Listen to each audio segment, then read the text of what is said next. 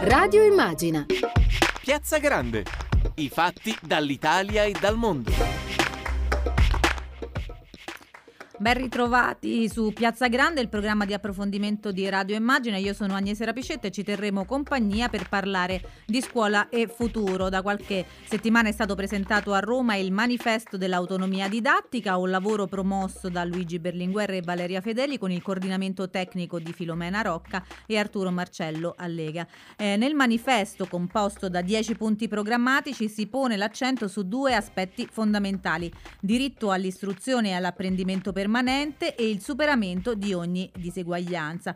Un'utopia per la nostra scuola? Ne parliamo proprio con i promotori del manifesto e quindi do il benvenuto a Luigi Berlinguer, presidente del Comitato per lo sviluppo della cultura scientifica e tecnologica, nonché presidente del Comitato nazionale per l'apprendimento pratico della musica. E poi c'è Valeria Fedeli, senatrice del PD, Filomena Rocca, esperta del Comitato per lo sviluppo della cultura scientifica e tecnologica. Grazie di essere qui con noi. Buongiorno.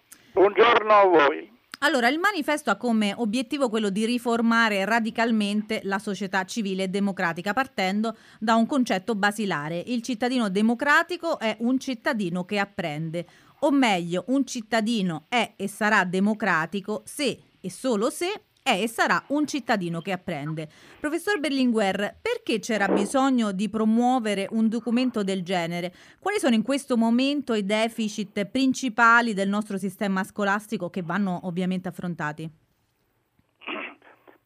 Ci sono varie ragioni, ma la prima è questa, quella di mettere al centro l'apprendimento, perché in tutta la politica scolastica finora portata avanti, che certamente ha avuto i suoi, i suoi valori, però una prospettazione così precisa, netta e a mio avviso anche radicale eh, non c'era stata. In che cosa consiste questa novità radicale?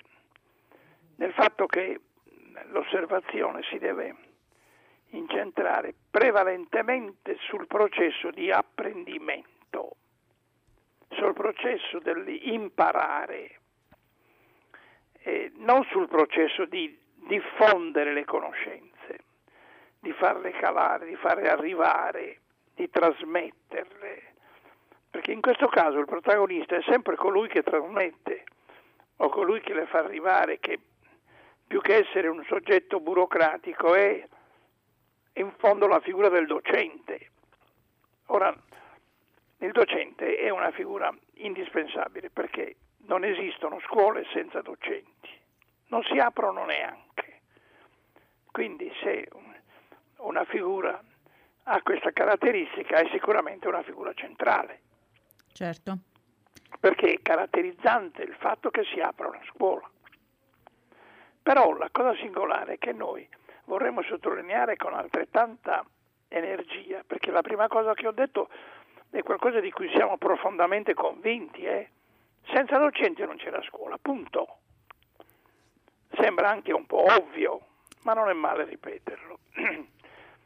ma non c'è la scuola neanche senza coloro che imparano. Certo, senza gli studenti. Eh, allora però l'imparare è un processo mentale per tutti i discenti, cioè coloro che, che sono lì per imparare, complicato che non è stato studiato abbastanza, perché è composto da una serie di attività cerebrali, se vogliamo metterla anche tecnicamente sul piano anatomo-fisiologico del funzionamento del cervello, che invece oggi è necessario che si studi più approfonditamente, perché noi abbiamo nell'orizzonte di tutte le scuole italiane una diversificazione di queste scuole, una complessità che deriva da tanti fattori, se sono al nord o al sud, se sono in zone avanzate o in zone arretrate, se sono organizzate bene come edilizia, eccetera, eccetera. Ci sono delle diversificazioni fra scuola e scuola, oggettive e strutturali, ma c'è una diversificazione rilevante che è il modo in cui il discente, cioè chi apprende, chi va là per imparare, per studiare lo studente. E, è come figura sociale diversificato a seconda della zona, che sia il nord, il sud, l'est o l'ovest, che siano scuole liceali o che siano scuole elementari. Il, la, l'orizzonte è molto articolato e l'attività di apprendimento è quel punto, il modo in cui si studia e si impara è che il modo in cui si studia particolarmente e si impara è diversificato. E coloro che hanno in redini, in mano le redini dell'attività scolastica, dell'attività educativa, devono essere competenti e consapevoli che va sollecitato la reazione cerebrale, cioè della, del cervello di chi impara e del suo stato d'animo, in modo che l'attività possa avere successo.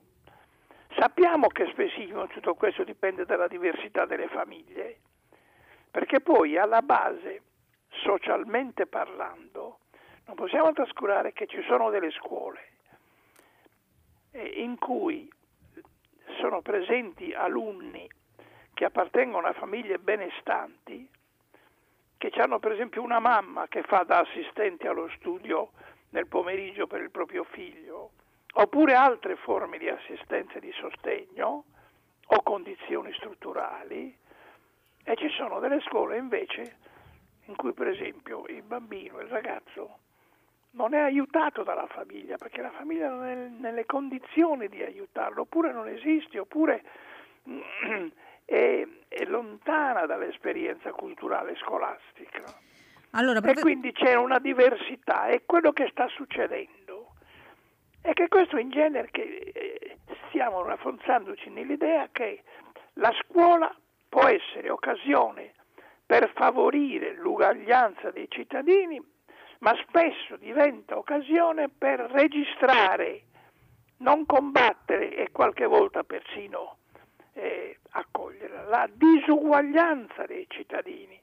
Per cui c'è uno che ha diritto ad imparare perché ha delle condizioni anche strutturali, familiari, di reddito, di benessere della famiglia, eh, di, di, ambiente culturale della famiglia nella quale il bambino, il ragazzo è, è presente, che continua a imparare anche quando stanno a pranzo con i genitori, per fare un esempio. E invece ci sono altre famiglie in cui il bambino, il ragazzo non vede la madre se non raramente perché la madre lavora, certo. perché è impegnata altrove o perché sono molto poveri. Ecco, uno dei nostri obiettivi è diffondere questo apprendimento, diffondere lo studio e quindi far arrivare il messaggio scolastico a tutti, però far arrivare questo cercando di aiutare il superamento della disuguaglianza sociale in cui, in cui ogni allievo è immerso certo. e ne paga lo scotto. Professor Berlinguer, eh, si fermi un secondo che ci ha messo sul piatto un sacco di, eh, di, di cose di cui discutere. Eh, senatrice Fedeli, qui stiamo parlando quindi eh, non solo di un apprendimento, ma di vari apprendimenti, perché il professor Berlinguer ci ha spiegato bene che c'è bisogno di, eh, di, mm, di autonomia, di cui ne parleremo fra poco e, mm, e, anche di poter affrontare dei problemi nuovi che sono quelli per esempio dell'analfabetismo eh, funzionale o anche della eh, dispersione scolastica, il rischio che questi che queste due eh, diciamo, caratteristiche eh, della nostra società eh, si diffondano si, mh, è molto grande e, e immagino aumenti, eh, sia aumentato anche con, eh, con la pandemia, è così? Assolutamente sì, infatti è ulteriormente necessaria la riflessione e la proposta che questo manifesto avanza, perché durante l'anno, diciamo non ancora concluso, ma in via di superamento, l'anno pandemico, noi abbiamo visto drammaticamente esplodere diseguaglianze che già esistevano, ma che si sono anche acuite a fronte della eh, diciamo, dell'utilizzo che c'è stato nel rapporto esistente tra scuola e ragazzi e ragazze attraverso la digitalizzazione o, co- o attraverso diciamo, la didattica a distanza. Ora, eh, questo elemento va assolutamente preso in considerazione, quindi serve un'accelerazione di impianto nuovo per la scuola che quindi punti all'apprendimento, ad un apprendimento complesso come viene descritto in questo manifesto. Guardate, diversamente, non solo noi abbiamo un aumento fortissimo, drammatico di dispersione scolastica, ma abbiamo insieme anche e quindi diciamo non solo un'intera generazione, ma questo significa l'oggi e il nostro oggi per il domani, ma anche un eh, problema diciamo, di analfabetismo funzionale che riguarda anche gli adulti. Quindi il tema dell'apprendimento, del diritto all'apprendimento è tema che riguarda la scuola innanzitutto, ma anche l'insieme del contesto sociale e lavorativo. Ecco perché dal nostro punto di vista, dal mio punto di vista, i contenuti e le proposte di questo manifesto sono essenziali per l'insieme della società. Perché qui non stiamo parlando di saper leggere o scrivere o di far di calcolo, come si diceva un tempo, ma si sta, ehm, si sta parlando di riuscire a comprendere e a, a interpretare la realtà. Quindi eh, c'è anche un rischio democratico che è molto. Assolutamente sì, eh. c'è un rischio democratico perché se non hai gli strumenti costantemente dell'apprendimento, della conoscenza attiva, quindi che ti mette e ti dà autonomia nel leggere la realtà, nel partecipare diciamo, alla convivenza democratica c'è un rischio democratico, non c'è dubbio, c'è un rischio per, la, per il quale le persone diventano passive rispetto alla società, certo. Eh, no, no, ma ai processi in atto, che tra l'altro sono processi molto più veloci perché eh, passiamo diciamo, dalla società digitale alla intelligenza artificiale ai processi tecnologici. La scelta è se li subisci o li governi. Per governarli e non subirli c'è un problema democratico profondo che è quello della conoscenza, dell'apprendimento. L'apprendimento è un processo, lo ha detto bene il professore Berlinguer, è un processo di imparare ad imparare costantemente, ma servono strumenti e serve un diritto che va oltre il diritto fondamentale allo studio, che è il diritto all'apprendimento. È una trasformazione anche dei modelli didattici, del modo di fare scuola, del rapporto tra scuola, territorio famiglia. È veramente il tema centrale della più profonda diseguaglianza esistente che va affrontata dal punto di vista di ogni società democratica. Certo. Dottoressa Rocca, come si fa a combattere, a scongiurare eh, quello che, che, che, i suoi colleghi hanno, ci hanno raccontato, eh, non solo l'analfabetismo ma anche la dispersione? Eh, nel vostro manifesto voi parlate dell'autonomia didattica. Aspetti, che... perché la dottoressa Rocca, che io ho di fronte, non ha sentito okay. quello che lei le sta dicendo. Vuole che gliela passi? Sì, grazie. Pronto? Ecco, dottoressa Rocca. Ecco, Buongiorno. stavamo parlando del, dei, dei, dei, danni diciamo, che ci sono, sì. delle, delle, criticità dell'analfabetismo di, funzionale, della dispersione sì. scolastica. Eh, nel manifesto si parla di autonomia didattica come eh, esatto. eh, strumento per poter scongiurare diciamo, questi fenomeni. Che cosa vuol sì. dire in concreto? E ci sono già dei modelli di studio certo. applicati? Certo, la, la, questione importante è questo, che per poter combattere bisogna conoscere il nemico. Quindi dove sta la confusione? La confusione eh, è sui saperi da apprendere, cioè la scuola non ha indicazioni chiare anche perché essendo una scuola autonoma può scegliere i saperi da apprendere da proporre ai ragazzi e soprattutto c'è una grossa frammentazione delle metodologie di lavoro. Queste due cose insieme hanno generato un contesto educativo che non ha un modello culturale di base. Quindi l'apprendimento non ha un modello a cui riferirsi e eh, molte volte i docenti di fronte a questa confusione si, eh, in qualche modo si trincerano e eh, garantiscono ai ragazzi eh, le conoscenze con una didattica trasmissiva. Quindi questo non è colpa, eh, se vogliamo parlare di colpa, non è colpa di nessuno. È necessario che a livello centrale eh, si proponga un modello culturale non unico, come infatti assolutamente no, ma unitario, quello che noi proponiamo è un modello culturale unitario. Qual è l'obiettivo? L'obiettivo fondamentale è quello proprio di fornire strumenti agli insegnanti attraverso una formazione mirata per costruire dei percorsi formativi autonomi. Quindi è più corretto eh, parlare di eh, non di autonomia didattica, ma didattica dell'autonomia. Perché? Perché con la didattica dell'autonomia si garantisce una ricerca partecipata sia di studenti che di docenti e questo la chiave un po' di volta di tutto il discorso, eh, che fino ad ora la didattica trasmissiva ehm, prevedeva una comunicazione a un'unica, su un unico, eh, unidirezionale. canale, mm-hmm. Chiaro? E gli studenti erano a volte passivi. Io voglio anche dire che molte scuole in Italia, per, eh, lo so per conoscenze personali, perché l'ho svolto e le ho visitate, stanno molto avanti, ma non è eh, diciamo una, una realtà diffusa, sicuramente no perché il DPR 275 del 99 dava degli strumenti importantissimi per realizzare l'autonomia, ma purtroppo eh, è stata interpretata male perché non abbiamo avuto la possibilità di fornire alle scuole un modello culturale, che è fondamentale.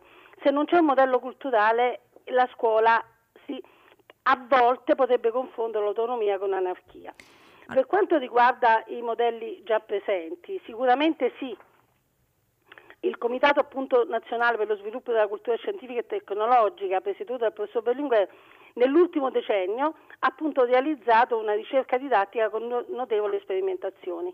E col DM 800, diciamo il progetto STEM, il DM 851 del 17, abbiamo proprio realizzato una formazione su questo modello culturale proposto da noi come comitato, ma, mm, ma nato dalla, eh, dalla, base, nato da, dalle scuole, da una ricerca di scuole, abbiamo proposto in tutta Italia appunto questo lavoro di ricerca. Penso abbiamo coinvolto 841 docenti di scuola secondaria di primo grado, che è l'anello che è stato sempre considerato un po' l'anello debole eh, della scuola, eh, del nostro percorso scolastico e abbiamo coinvolto docenti di matematica e scienze e di tecnologia, appunto perché come sapete noi ci occupiamo di queste materie. Sì. In questo piano per due anni, eh, dico due anni, quindi due anni di lavoro sul territorio con una formazione eh, frontale ma di tre pomeriggi, quindi molto ridotta e molto lavoro online, siamo riusciti a costruire una piattaforma con più di mille percorsi fatti dai docenti che hanno sperimentato appunto questo modello culturale che non ha niente di nuovo, ma che mette insieme tutte le proposte metodologiche che fino ad ora nella scuola sono arrivate. Le mette insieme semplicemente per costruire dei percorsi autonomi dove il docente sceglie il percorso che vuole costruire, quindi le conoscenze, ma soprattutto il metodo di lavoro per includere tutti gli studenti, dove gli studenti partecipano veramente. E voi immaginate che per questa, eh, per questa fascia di, eh, per questo ordine di scuola i ragazzi stanno proprio nella, fascia, nella fase di crescita, escono dal bambino e stanno per diventare ragazzo, dove queste materie potrebbero essere ostiche e quindi fare una selezione naturale, la matematica è difficile, non la voglio seguire, le tecnologie sono inutili. Abbiamo costruito dei percorsi che si sono fondati su una cosa fondamentale, l'interdisciplinarità. Cioè i ragazzi hanno lavorato su percorsi dove c'era matematica, scienza, tecnologia, lavorando proprio apprendendo, facendo e apprendendo, quindi un laboratorio un po' diverso da quello che viene considerato fino ad ora, non fatto solo di strumenti ma fatto di idee po' confrontabili con il Fab Lab che già ci sono delle realtà in giro.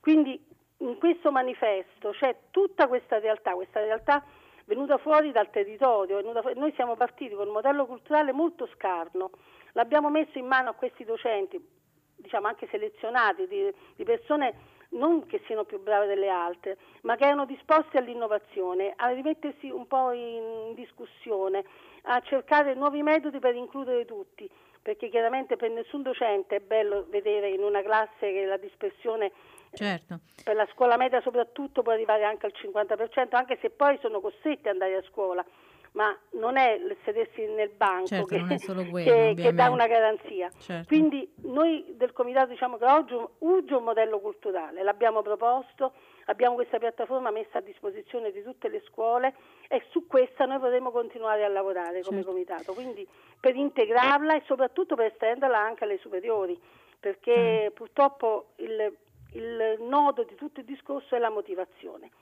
Certo, se manca quella, certo. È legata a filo doppio con la motivazione. Certo, assolutamente. Perché si, noi infatti in questo modello culturale, soprattutto per la fascia d'età a cui mi riferivo, abbiamo messo come, eh, per, proprio come chiavistello, come eh, la motivazione, la curiosità.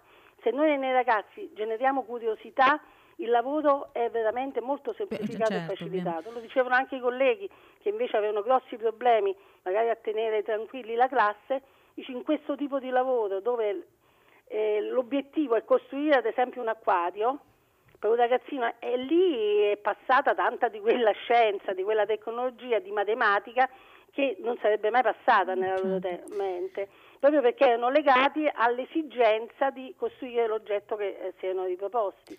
Dottoressa, però oltre diciamo, a questo coinvolgimento di tutti i protagonisti della Sì. scuola e questi metodi diciamo, alternativi, fra Certo. virgolette, c'è- serve anche un ambiente consono, cioè delle Certo, strutture, anche certo. questo è una cosa su cui... Però dobbiamo stare attenti perché l'ambiente di apprendimento è diverso da un ambiente laboratoriale. Mhm. perché eh, i laboratori sono fondamentali, le strumentazioni sono fondamentali, è inutile dire anche le tecnologie e il digitale sono importantissime, però se non si innesca quel fattore ehm, della, eh, diciamo, del ragionamento, della costruzione eh, di, eh, di condivisione di concetti e di saperi, è completamente inutile. Quindi un ambiente deve essere Certo. favorevole fi- da un punto di vista fisico, ma deve essere l'insegnante con gli studenti che lo devono rendere proficuo. Certo. Infatti ci sono delle realtà, come le dicevo prima, nella scuola italiana eh, del Fab Lab, appunto dove è me- un metodo di lavoro dove non è necessario che si debbano avere degli strumenti,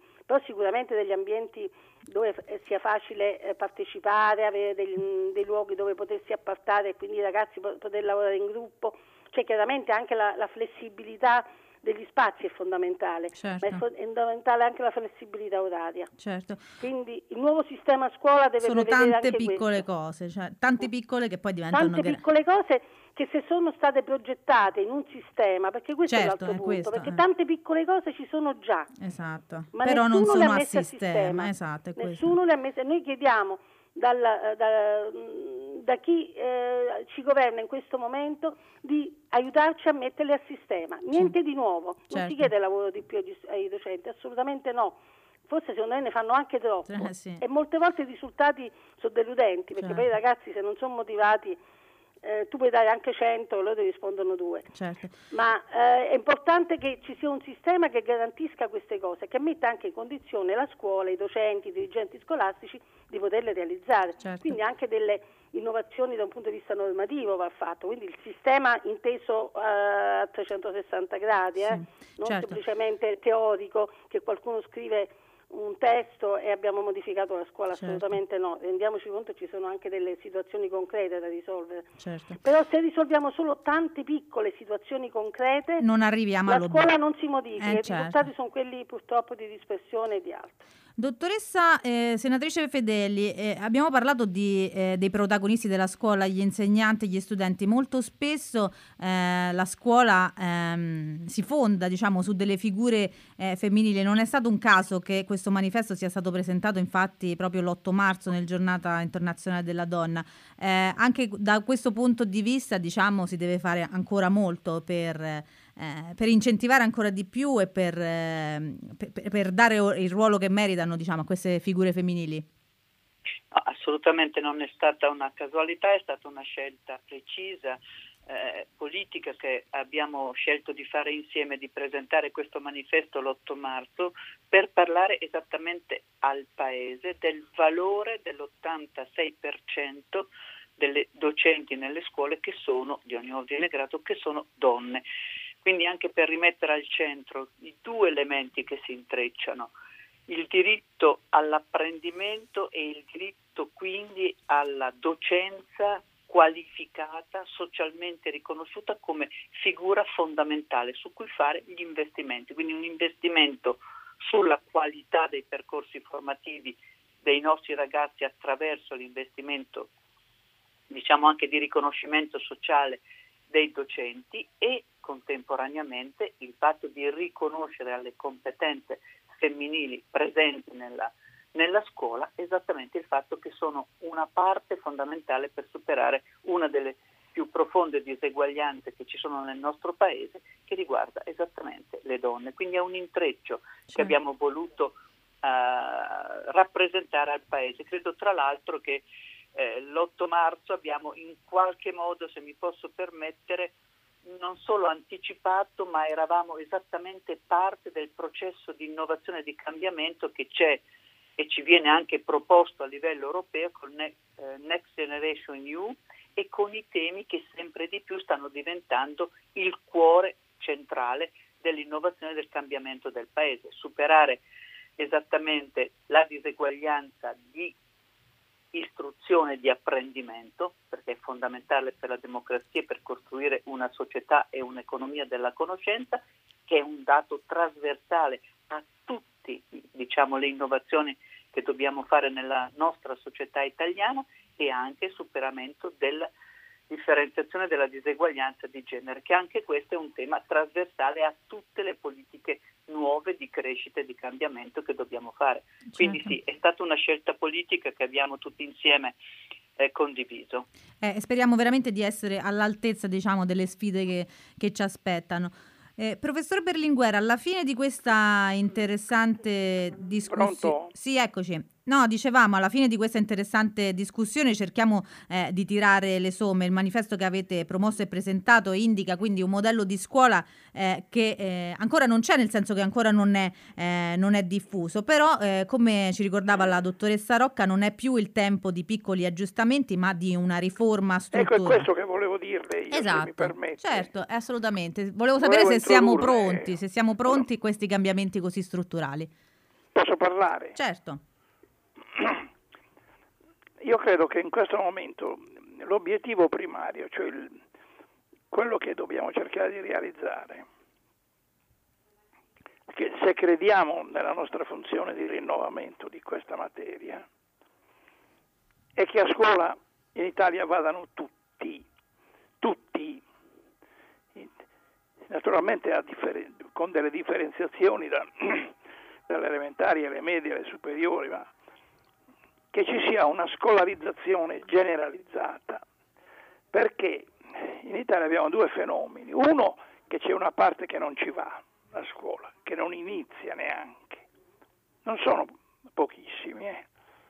dipende dalla condizione delle famiglie. E l'altra è che si disperdono, come si dice, che abbandonino, cioè che comincino, siano iscritti all'inizio e poi però non reggano lo sforzo. E questi sono fatti che non sono soltanto socialmente importanti perché diventa una giustizia, un'ingiustizia profonda, la, dis- la discriminazione fra chi sa e chi non sa, chi ha potuto studiare e chi non ha potuto studiare, perché questo si ripercuote per sempre, per tutta la loro vita. E quindi si ledono diritti all'esistenza e il diritto all'uguaglianza dei cittadini. L'obiettivo è che vadano tutti, però come stavate dicendo prima, non basta prescrivere questo obiettivo e quindi fare in modo che tutti vadano il primo giorno a scuola, il secondo, il terzo, ma non molto di più. Bisogna evitare questo secondo fenomeno che è quello dell'abbandono, che è quello della dispersione, che così ormai vengono chiamati, ma non viene capito facilmente, che, cioè iniziato a studiare alcuni di questi bambini, di questi ragazzi, non ce la fanno a continuare, oppure imparano formalmente delle nozioni, ma non hanno capito niente di quello che stanno studiando. Quindi sulla loro mente, sulla loro formazione come esseri umani e cittadini, non si è influito, sia perché non, non sono de, inseriti fisicamente nel processo scolastico, sia perché sono inseriti in un modo formale che tende a promuovere una conoscenza formale, me lo lasci dire in parole povere, senza capire quello che stanno studiando. Certo. Quindi sono capaci anche di rispondere ad un'interrogazione enunciando cose che sono, si sono fissate nella mente, ma senza aver capito la vera sostanza. E quindi non c'è una crescita della loro mente anche perché talvolta a casa ci sono delle famiglie, molte, che non sono in grado di, di aiutare perché neanche loro comprenderebbero, oppure sono costretti a lavorare mentre il bambino studia, allora il ragazzo studia. Allora ecco, questo problema della scolarizzazione effettuale, eff, ed efficace di tutti e oggi per la, la Repubblica Italiana, la democrazia italiana, dove abbiamo conseguito altri risultati importanti sul piano della scolarizzazione, eccetera, questo risultato di estendere la scolarizzazione efficace a tutti, naturalmente con diversi risultati, perché ci sono quelli più difficili, quelli meno difficili, conservando le normali differenze, ma che tutti intraprendono un cammino di acculturazione che faccia crescere la loro mente. E allora perché questo avvenga bisogna superare quest'idea formalistica dell'introduzione del cambiamento strutturale della scuola, che non basta che si iscrivano o che frequentino o che scaldino il banco, come dicono gli stessi ragazzi, gli stessi ragazzini, ma che invece eh, siano sollecitati mentalmente a sviluppare la loro stessa mente. Ecco, allora, questo fatto cosa presuppone? Che gli attuali programmi scolastici, l'attuale eh, consistenza disciplinare, culturale dei programmi della scuola non, non collimano con questa esigenza, si sovrappongono, diventano una preparazione parallela e non invece influiscono nel profondo, cioè con la vecchia struttura scolastica questo obiettivo della scolarizzazione di tutti non funziona o funziona con, delle, con dei buchi clamorosi, con delle discriminazioni sociali clamorose. E quindi le ingiustizie fra chi sa e chi non sa, chi ha potuto studiare, chi non ha potuto studiare o non è riuscito a inserirsi proficuamente nel percorso di studio, beh, non ha eh, ottenuto i risultati che si volevano. Eh certo, quindi, quindi cioè... l'obiettivo di scolarizzare tutti è una rivoluzione sociale certo. nel nostro paese. Dobbiamo essere consapevoli perché scuote la vecchia struttura e la vecchia abitudine e penetra dentro la differenza fra le famiglie e le condizioni sociali di povertà o di non povertà di questi, di questi ambienti. Ecco, e la scolarizzazione di tutti è una rivoluzione, dobbiamo essere consapevoli.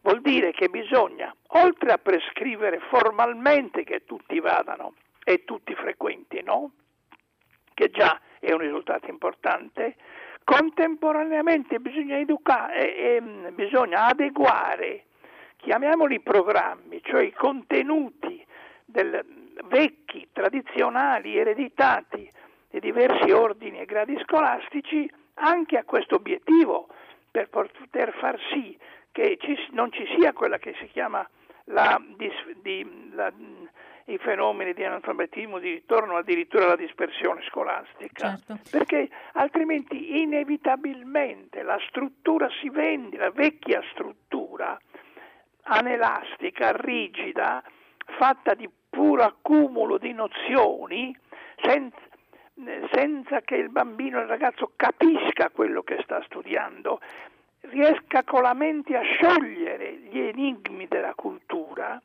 a cogliere l'elemento fascinoso dell'apprendere cose nuove, ma di capirle, non solo di bla bla bla, certo. fissarle nella mente, ma di capirle. Ecco, questo è un obiettivo straordinario, guardi, meraviglioso. Me, me, lo, lo, mi rendo conto che la seduzione, diciamo, del, della conoscenza, che è una cosa che non, non, ci dobbiamo mai dimenticare. Io ora, io purtroppo ne parlerei ancora, ma purtroppo il nostro tempo a disposizione. No, no, ma io non voglio abusare, pazienza. No, vostra, no, eh. no, mi dispiace, ma sa che i tempi radiofonici sono quelli che, che sì, sono. Quindi, quindi, io ringrazio, vi ringrazio davvero per averci guidato nella, nella e scuola del siamo futuro. Stati felicissimi. Bene, sono contenta e speriamo che questa sia la scuola del futuro prossimo e non eh, troppo in là nel tempo. Quindi io ringrazio Luigi Berlinguer, presidente del Comitato per lo sviluppo della cultura scientifica e tecnologica, Valeria Fedeli, senatrice del PD e Filomena Rocca, esperta eh, del Comitato. Sì. Grazie a tutti. Un abbraccio a tutti grazie. voi. Grazie. grazie. Allora io posso, devo chiudere. Un abbraccio. Sì, sì, grazie mille. Arrivederci. E allora vi ricordo che se volete potete risentire questa trasmissione sul nostro sito www.immagina.eu oppure sulle maggiori piattaforme di podcast. Un saluto da Agnese Rapicetta. Radio Immagina